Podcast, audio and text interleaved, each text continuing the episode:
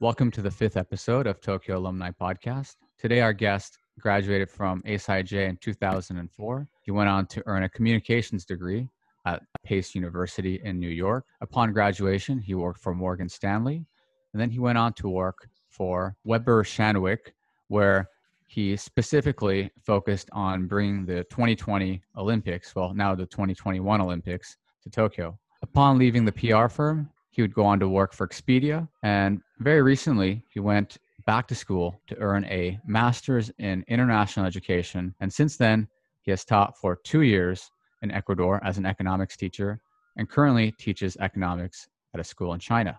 Welcome to the podcast, Andrew. Welcome. Welcome, welcome to me, I guess. Um, good to see you. Thanks for the opportunity. Appreciate it. Yeah, thank, thank you for uh, joining us today. So, Not at all.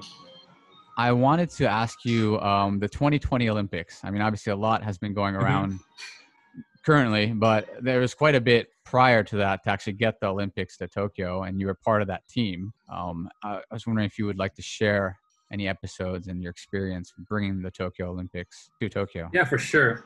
Absolutely. It's a, it's a pretty interesting, fascinating story, I think, personally. But I would like to say that I had a personal huge role in the whole quote unquote bringing the Olympics to Tokyo. I don't know how accurate of a statement that is, but basically, yeah. So you kind of briefly touched on it during your introduction, of me, for me.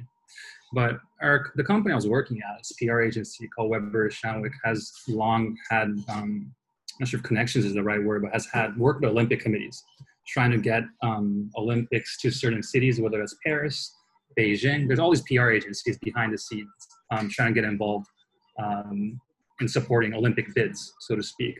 And Weber Shandwick, I didn't know, I was oblivious to this fact before I entered the company, before I was hired. But upon my hiring, I was told that actually Weber Shandwick has had this extensive um, experience with Olympic bids. Um, and actually, for those of you guys who don't know, including you, Nikki, maybe you might recall that uh, Tokyo actually tried to bring the Olympics to 2000 into Tokyo in 2016 as well. Uh, obviously, Rio won that as well.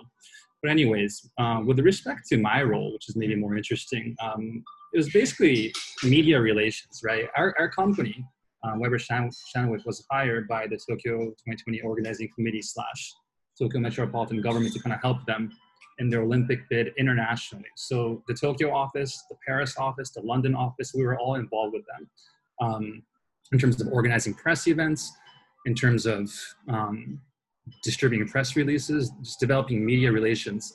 Uh, period.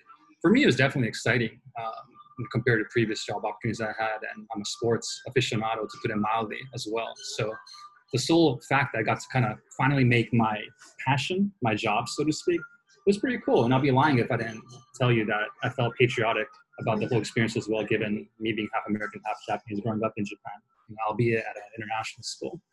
Um, long hours for sure, and the cultural differences, so to speak. Uh, it was like samurai to the maximum, you know, to keep it to keep it diplomatic. You know what I mean? Uh, at Tokyo, at the Tokyo Metropolitan Government, it was tough, man. Long hours, you know. I believe in work-life balance. It was it was brutal, but I guess a couple things really helped me out. But um, I had a French colleague who I'm still close to day who has nothing to do with ASIJ. One of my closest friends in Japan has nothing to do with the international school community.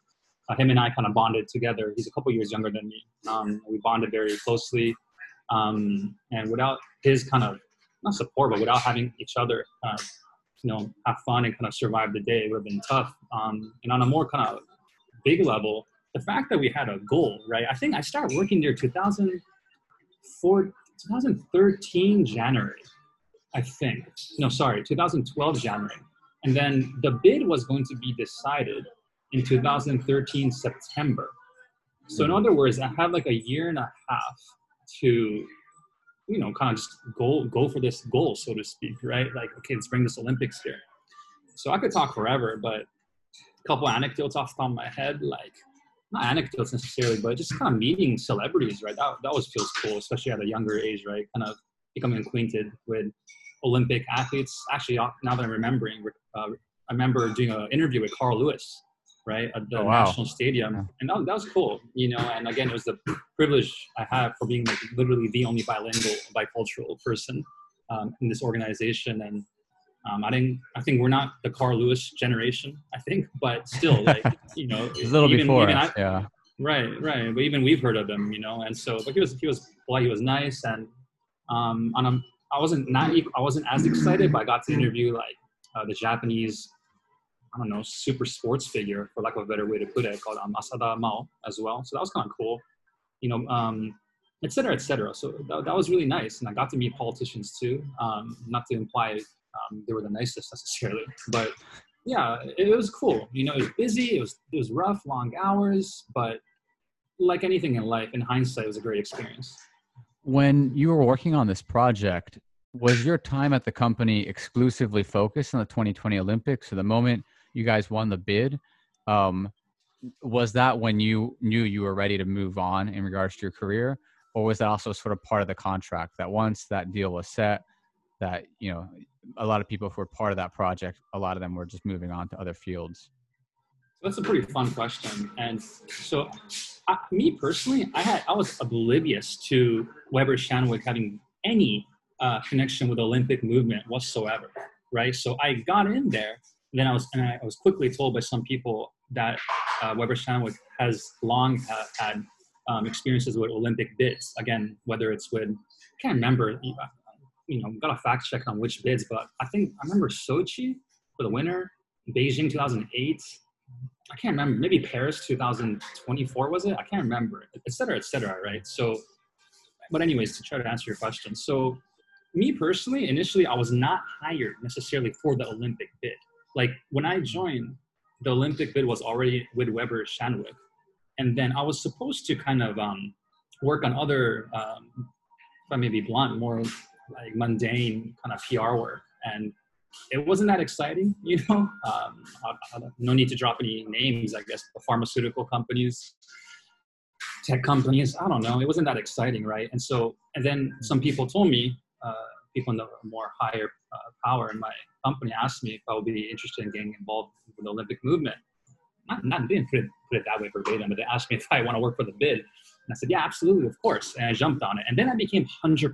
There's, there's a lot going, that, there was a lot that went on there with respect to my transition from like working with multiple clients and then 100% um, Olympics. But I was able to do that uh, not do that, but kind of join that team after a couple months until the very end. To answer your other questions, if I remember them correctly, please, you know, remind me if I'm not. But our the contract that Weber had with uh, Tokyo 2020 was yes, it was only for the bid process. Um, and so once that was over, obviously 2013 September, I'll never forget Argentina. I was there; it was amazing.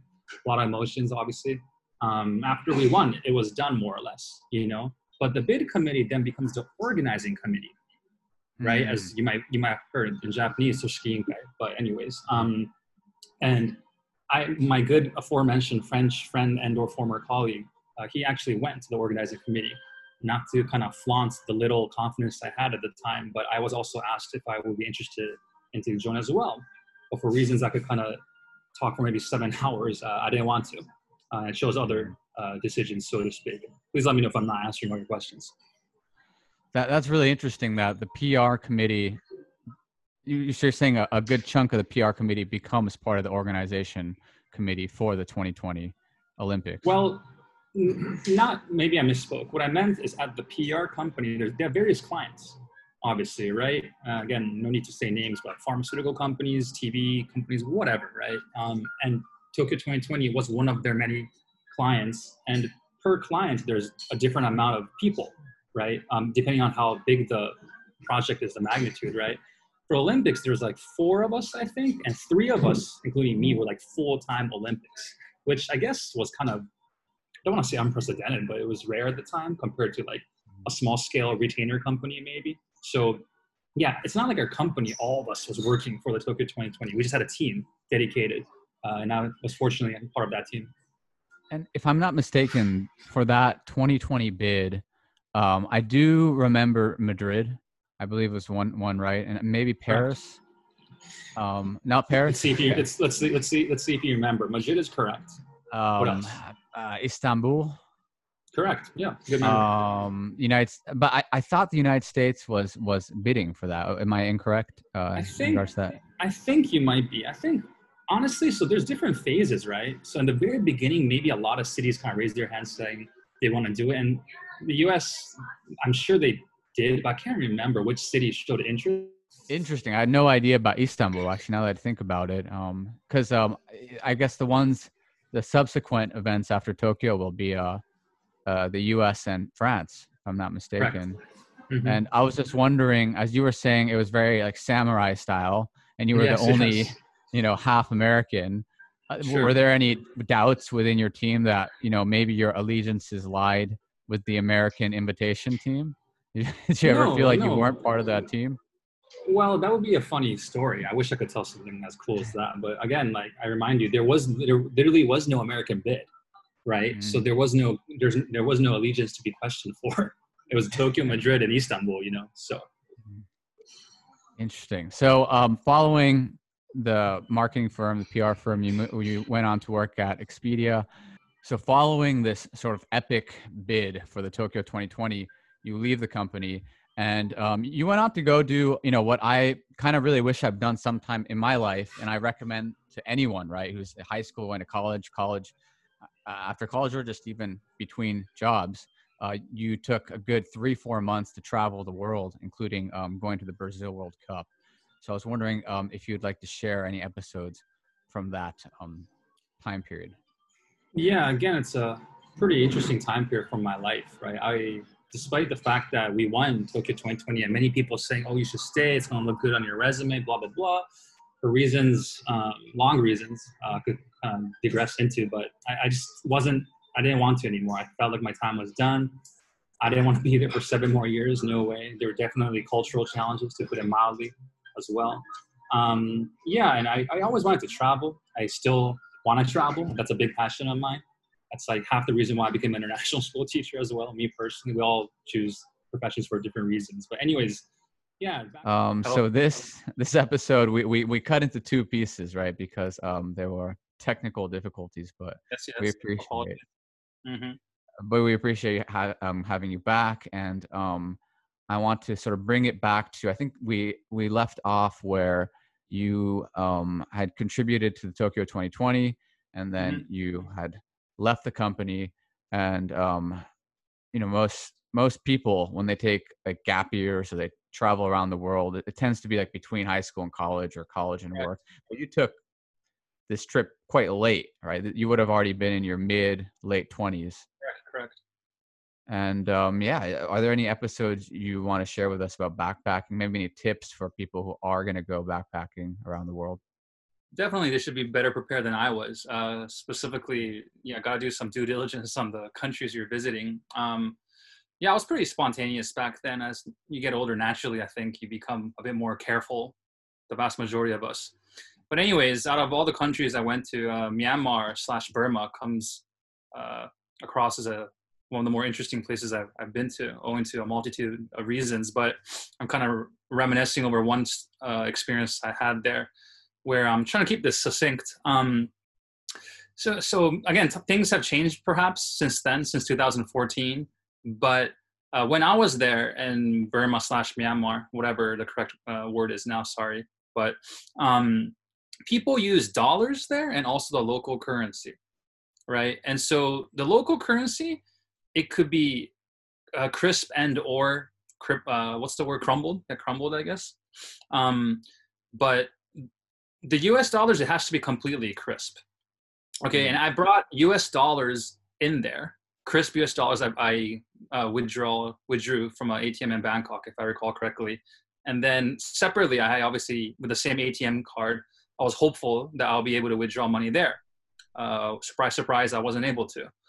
Um, hmm. But then I still had enough crisp dollars to kind of survive. So I thought I was kind of hopeful that I could get by.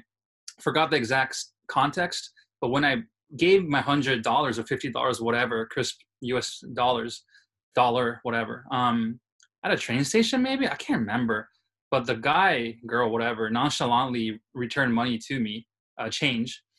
And then after I got on the train, I realized that all the bills he gave me was not crisp at all. And so after that, I quickly realized that I'm not able to use it anymore, that money. And so I was, I thought, oh, it'll be okay. I'll, I'll get by. But I, I, yeah, I was trying to buy things, exchange it with people, and I, I, I literally couldn't use it. And I remind you again, I couldn't, I couldn't withdraw money from the ATM either. So I was getting really freaked out.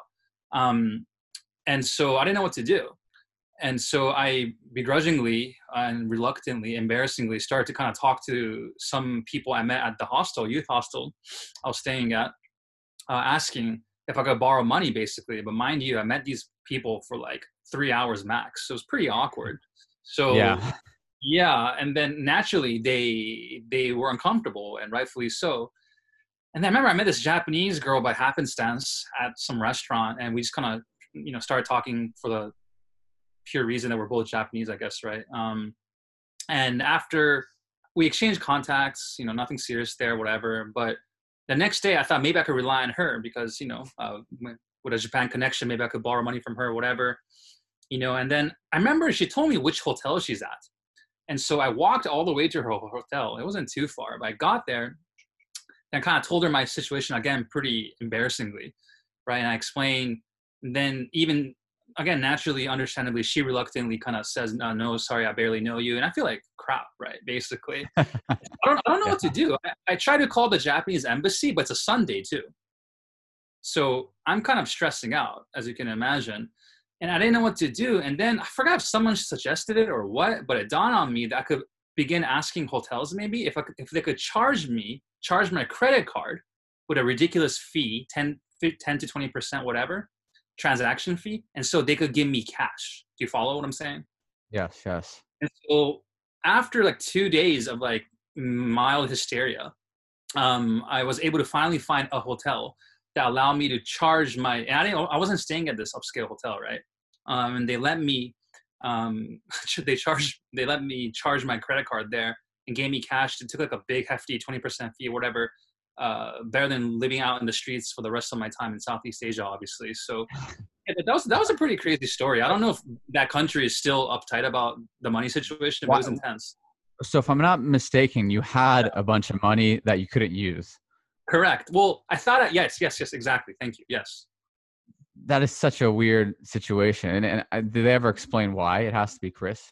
Yeah, they did, but it's been seven years and life has passed since then. I don't remember the exact I don't remember the exact intricacies, but I never really understood or agreed with the rationale. The, just the trauma remains. Yeah, it was, it was, it was crazy. It was it was wild. Yeah. Mm-hmm. So I guess you primarily backpacked around um, uh, Southeast Asia, uh, but if I'm not mistaken, you were also in Brazil for a bit. Yeah. Um, so what was that like? It was awesome. So specifically, I was in Brazil for the World Cup. At first, I was in Southeast Asia for maybe two months or so. Um, have, have a friend, had a friend in Bangkok, so I was able to stay with her and use her place, kind kind of her as her base, and travel around to Vietnam, Laos, Burma, Malaysia, Singapore, etc. And then, you know, you and I are both football, soccer aficionados, right? And so going to a World Cup, uh, the Brazil one, especially back then, the Japanese team had huge hopes. You know, we know how that went, obviously, but we really want, I really want to be there and my kind of ambition was to go to go to that uh, tournament, worldwide event, and then kind of hopefully find a job in Tokyo afterwards. So maybe like if my uh, memory is correct, I, I traveled in Southeast Asia from March, January to March, came back to Japan. I don't know, just did whatever, April, May, maybe kind of mildly job searched and hung out with whatever. And then from June, I flew to Brazil and I was there for a World Cup and it was a great, great time to put in mildly.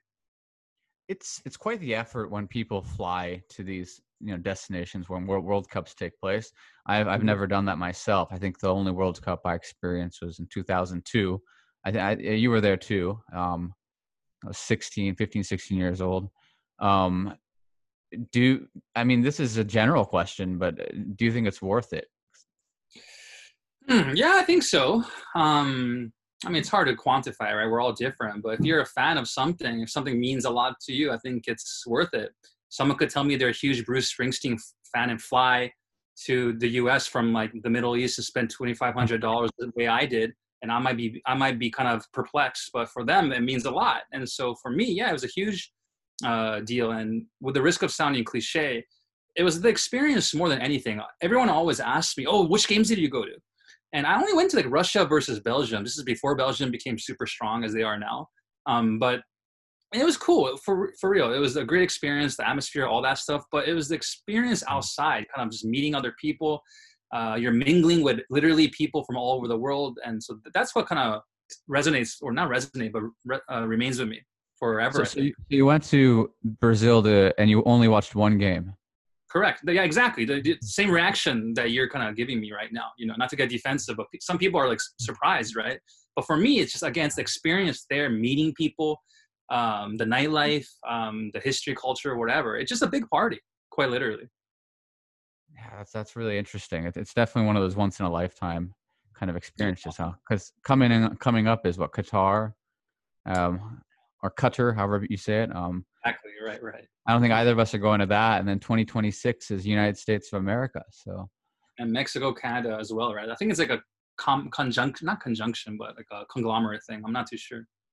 Yeah. So may- maybe 2026, but assuming the pandemic is over, right? yeah. Hopefully, hopefully sports will will be back by then. This will be the distant past.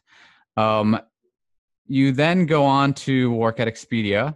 You mm-hmm. go back to Japan, and then um, you make a pretty big decision um, to to totally leave the corporate world, leave the business world, pursue a master's in ed. And um, I asked this question to someone a few episodes ago, who, although he became a teacher much earlier on, and uh, I think it, it, was in his mid twenties, um, Nate Reasoner. Um, whereas you decided to make this move in your 30s, if I'm not mistaken. I think it was when I decided when I literally decided, like internally, I think I was like 28 or 9. 28 or 9. Okay, so late 20s, close to 30. and um, I guess yeah, big question is why why go into teaching, right? And I mean, you've already had a pretty good foundation set up in Tokyo. Mm-hmm. Why mm-hmm. make this leap? yeah again i could talk about this topic forever but i was never happy in the corporate world right i, I tried three different professions industries i was in finance i was in sports pr i was at online travel and each one had its pros and cons and i was never fulfilled you know i even made my hobby my passion sports right uh, my job with the olympics and naturally i i mean forget the money for a second although it's obviously difficult in reality but for the sake of conversation, like it's kind of a dream job, right? You get to work for your country, city that you grew up in, uh, and you you're able to contribute, however, in a meager level, uh, to bring the Olympics to your respective city country. That's pretty awesome, right? And like on the surface level, but again, like from a cultural perspective, the, you know, East versus West, Japan versus U.S., long hours. It was it was not. I wasn't happy. You know, it was it was it was a good experience, of course, and I'm glad I met the people I did. But I was not I could not see myself doing that for a long time, let alone my entire life. Um, Expedia was okay. Uh, the culture was definitely better, right? It was more my style, more mixed people like us, more inter- intercultural, bi- bicultural, blah, blah, blah, international people. But again, at the end of the day, like I guess for me personally, I never really cared to to for business, as kind of um, blunt as that sounds. Maybe maybe you might concur, but from our community, it's so it's just like the course, right? To kind of join in the corporate world. And I don't mean to condemn that. We're all different, but it's just kind of this like herd approach for me, frankly, where people will just kind of do that because others are doing it. No offense. If you're passionate about what you're doing, that's awesome. But I saw like half the people around me that weren't happy. And and I was like, I don't want to be like that. So I kept struggling internally, like, what do I want to do? What do I want to do? What am I passionate about? And it was really hard. My 20s were, were rough, you know. Um, for me, you know, maybe not uh, in from the average person's perspective when they hear my life story thus far, but for me, it was tough. It was really, really, really tough. Like figuring out what I want to do, blah blah blah. To try to answer your question with respect to teaching, um, it it's it had crossed my mind before, but I was definitely intimidated with the notion of going back to school. The the financial aspect of it, of course, we don't need to talk about how expensive universities are in the U.S. That's another topic for smarter people. Um, but um, yeah, I guess what appealed to me was the international aspect of it, right? Like I, I again, uh, if it hasn't been clear yet, I love travel, right? Mm. And I was like, how can I have a lifestyle? Like, what job will allow the lifestyle I like? right? And so, yeah, like I, I wish I could kind of look at you straight in the eye and say I became a teacher because I wanted to inspire the generation and like save the world. You know, yeah, that's that's that's a noble motive. You know, and of course I feel like it's a calling and I care about it. It's a vocation. But yeah, it's also a big life. Um, what do you call it? Life choice decision. You know, I wanted more time than more money, right? And that was one big thing right? And i, I also knew on a more prag- pragmatic perspective I, I, did speak to many people in that field were in that field in that field and they told me about the lifestyle they told me about the amount they're able to save etc the long vacations as well. And then on the teaching side as well like it was hard for me to kind of grasp initially what would i possibly teach.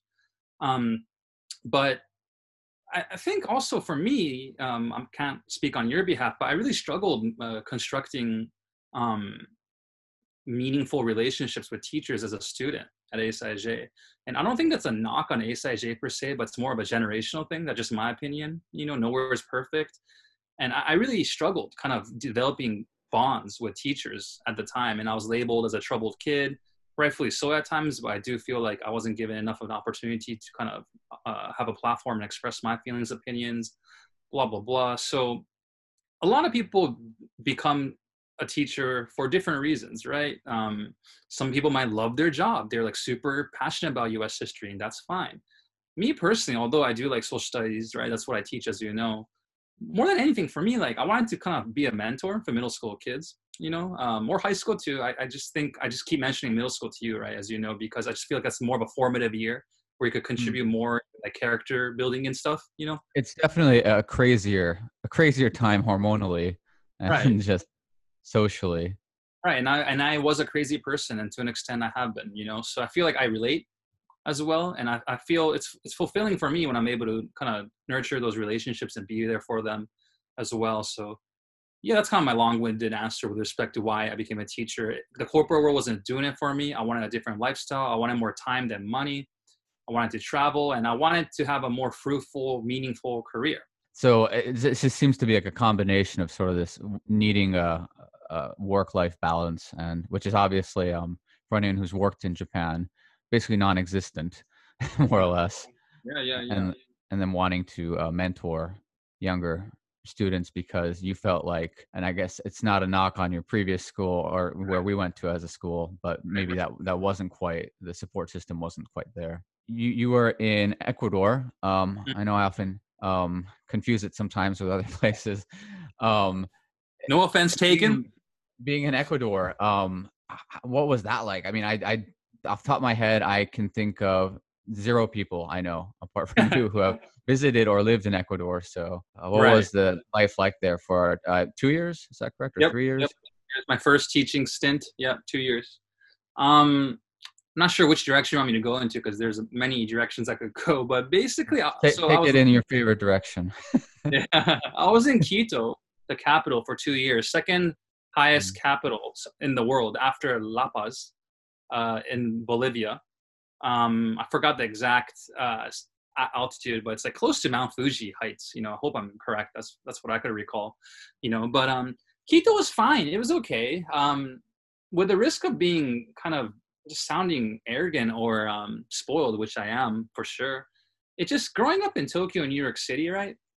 Uh, New York City is where I was born. I went there for university, as discussed briefly earlier. Like um, it's chill, but it's very small. There's only like two million people, right? So as a single person, kind of looking to you know socialize a bit more and do exciting things, it's not. It's uh, it's anything but a fair comparison to Tokyo uh, and or New York City when you look at it like that. But it was just a bit boring for me in that sense, right? It was chill. I like outdoor stuff. I like outdoor activities a lot more than before, hiking, uh, just nature stuff in general, you name it. But yeah, just again coming from Tokyo, New York City, it was a bit too low key for me. Also, naturally, um, for me, the stereotype regrettably did kind of apply in the sense that South America and or South Central America, as you know, via Honduras, um, it's dangerous. You got to be careful, right? We're we're Japan's like arguably the safest place, or maybe Korea too, right? East Asia, you name it. Like it's the safest area on the planet. right? Mm. But but in Ecuador or Quito, like many other cities, you know, um, in South America, it's hard to compare how dangerous and or safe others are. Quito was okay, but there were areas where I did not go. Right, like I just I cannot walk around nonchalantly, you know, as mm. I would do just walking around in Tokyo, right? So I felt a little bit um not confined, but kind of immobile at times. Um, it, yeah, Quito was fine. It's it's it's not really fair for me to kind of criticize it. It just at my point in that lifetime, I was just trying to get my first teaching experience. In hindsight, like I said, for other things, it was a great experience. The food for me was hard. Again, I'm a bit spoiled with Tokyo, New York City international cuisine. But um, it was okay. Um, the students I met, uh, they were, you know, like anyone, they're not perfect, but I was able to kind of create good bonds, meet meet some good people, um, but yeah, it was a mixed bag all in all. Um, definitely not as organized um, as well compared to what we're accustomed to in Japan, right? It's definitely uh, it's a tough bar to compete with when when anyone is being compared to Tokyo when it comes Absolutely. to things like food, Absolutely. nightlife, safety, yep. as you yep. mentioned. Mm-hmm. And then you you go on to um, China. Obviously, right. this is an incredibly interesting time to be someone yeah. who works in China, uh, and I mm-hmm. guess I, I, I, say lives with you know quotation marks because um, if I'm not mistaken, you you live there but not really, right? You haven't been there for a while, so maybe if you could just update us with your sort of COVID journey. Um, yeah. I think it started officially in January, but I think a lot of the movements were in February. So what's been uh, the recording of this is early June, mm-hmm. so we're about five months, six months into co- uh, since COVID came out. Uh, what has happened? What has transpired? So basically, um, so after Ecuador, I was pretty keen uh, put it more blunt, desperate to return to Asia, right? For a multitude of reasons, you know, uh, primarily because I wanted to be closer to home. And um, I, I was offered this position as Xiamen. For those who don't know, naturally, it's in the south of China, right across Taiwan. Pretty cool location, actually, uh, within China, I think. Pretty, pretty too clean for China standards, as far as I'm aware as well. Anyways, so I took, I accepted that offer. I was there from uh, end of July uh, because of um, 2019 because of orientation and whatnot, right?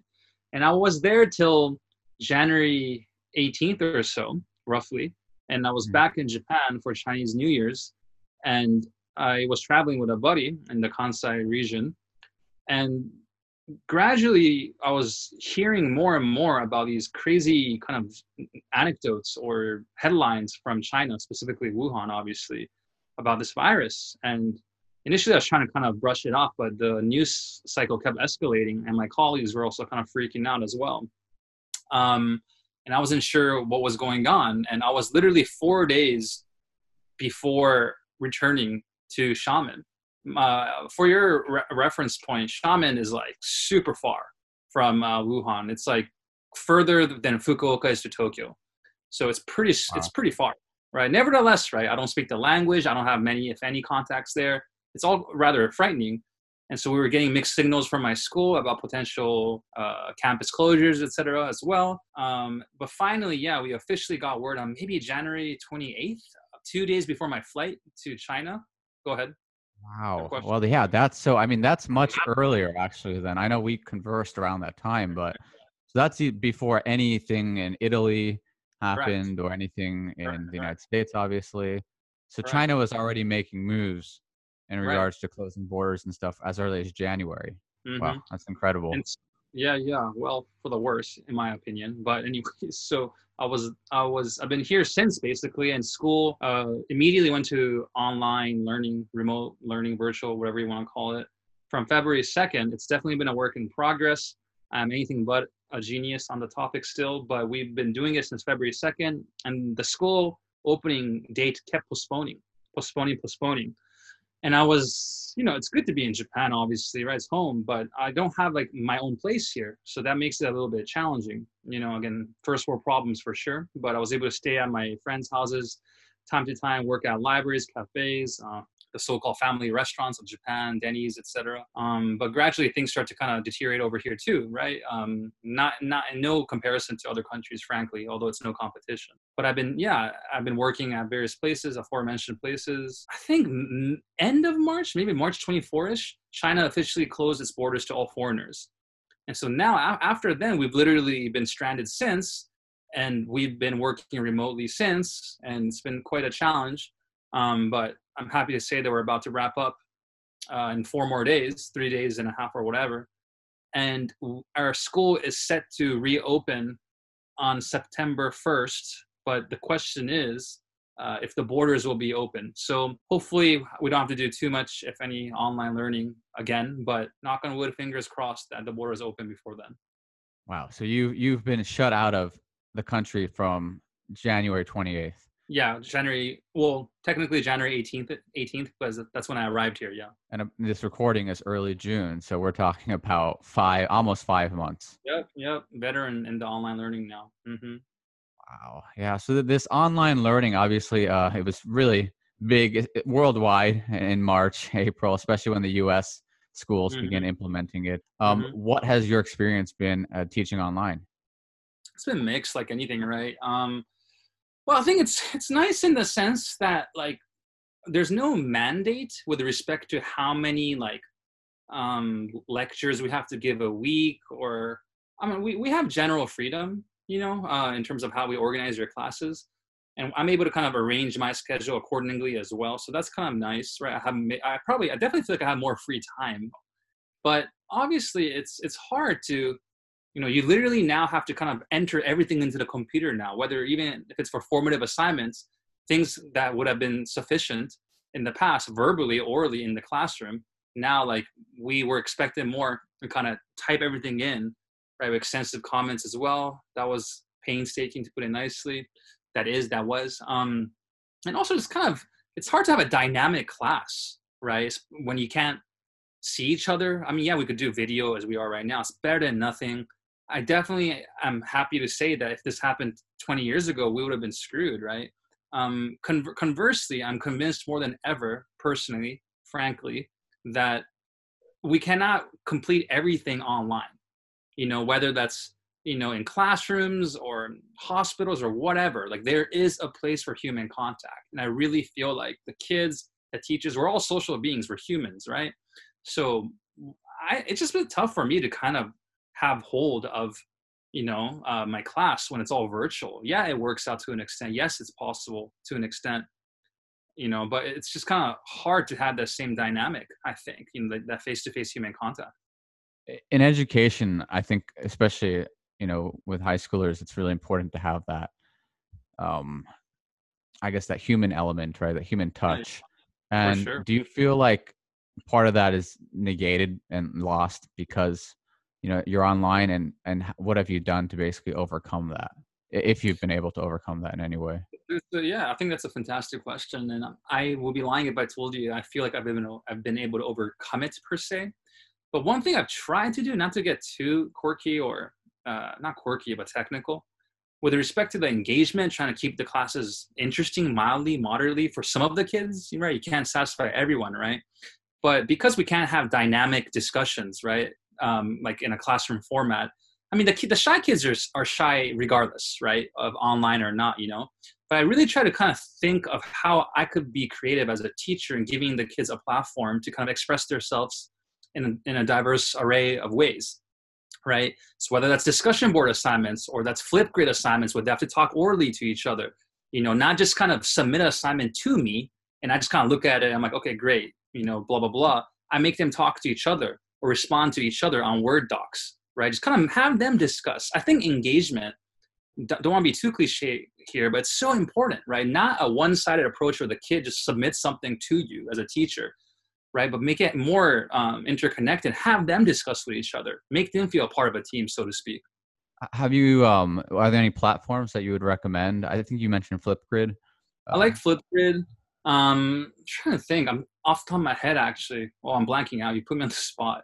Um, there's there's many things, um, but I, you know one thing I've actually done um, in China. Uh, this isn't breaking news, but obviously Google Docs doesn't work, right? Um, so we have to use Microsoft products. I've been pretty proficient um, on mm-hmm. in the products as a result now, which is good, I guess, for my long term career. Doesn't hurt to learn these things, but um, I'll make them. I like to make them annotate documents online, right? So I'll oh, make wow. them. I'll, I'll literally make them like it's all about critical thinking, right? I'll literally make them copy and paste a text, an article I assign to them. I'll have them cop, uh, paste in an online Word doc, and then I'll have them annotate parts of the article. I'm like, what do you find interesting? Why? What surprises you? Why? What confirms what you already knew? Why? And then I'll make them end their annotations with a question for a classmate to respond to, if you follow me. So then I'll make, anno- sorry to, to cut No, in, no, but no. is this annotation done through a software or comment, the comments, just comments, just online word. Same with Google Docs, Word Docs, just comments, right? So I'll make them engage with the reading. Again, it's easy to say, right? Like when we were students, the teacher just says, "Okay, read this."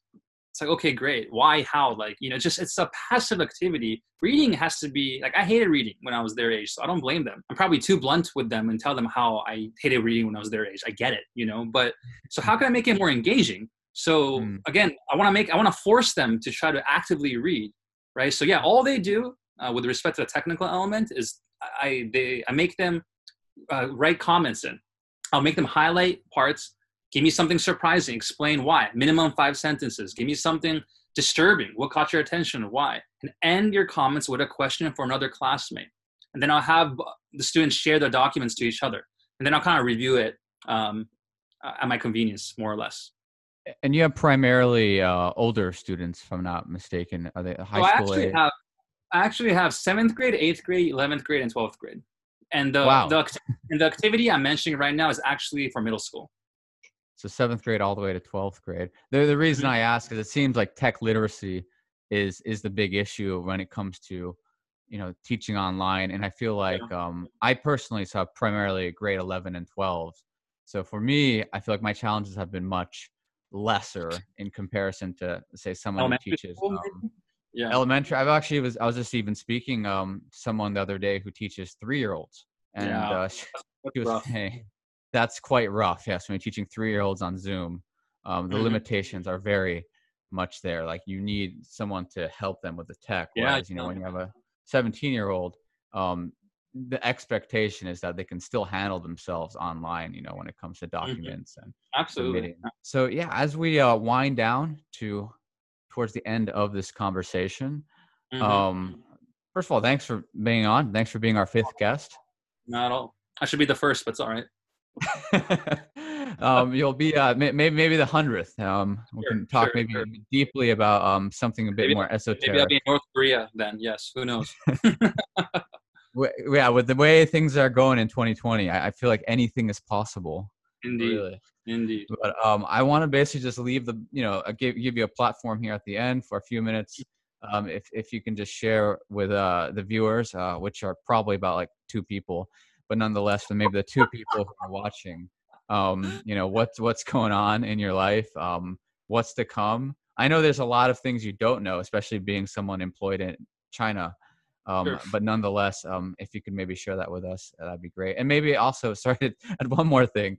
Uh, just eh, you know, we've we've spoken about a variety of things, but you are in education, so maybe just you know, maybe your, your edu- any, anything you'd want to share with anyone about international education, whether it's it's a parent or someone who aspires to Mhm. become a teacher and so on.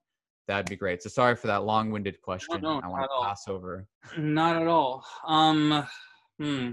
I don't. I can't think of words of wisdom off the top of my head with respect to international education, but I, I think it's definitely an interesting career. It's definitely definitely a challenging one.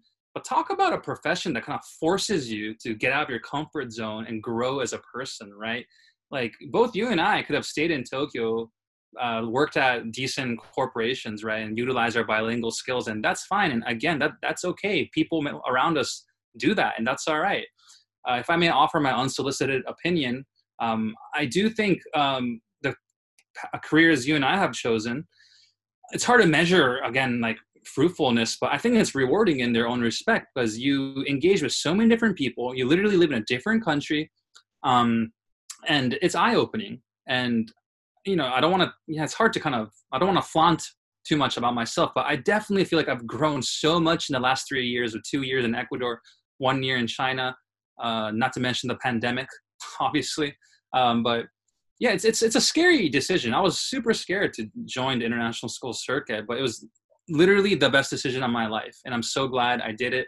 The money will come later, um, obviously, more, than the initial time. Um, with respect to the current pandemic, again, I don't have the best words of wisdom, but for the two people listening to me, maybe your parents. Um, I, I, guess that's four, maybe four of them. Yeah. Four of them. But let you know, but not to be too dramatic, but let's support each other, right? I think it's so easy to kind of judge one another, right? Our the worst parts of human beings are kind of exacerbated right now, right? Pointing fingers, oh, look at him, look at her, he's doing this, she's so irresponsible, oh my gosh, blah, blah, blah. You know, oh my gosh, she got the virus, what was she doing?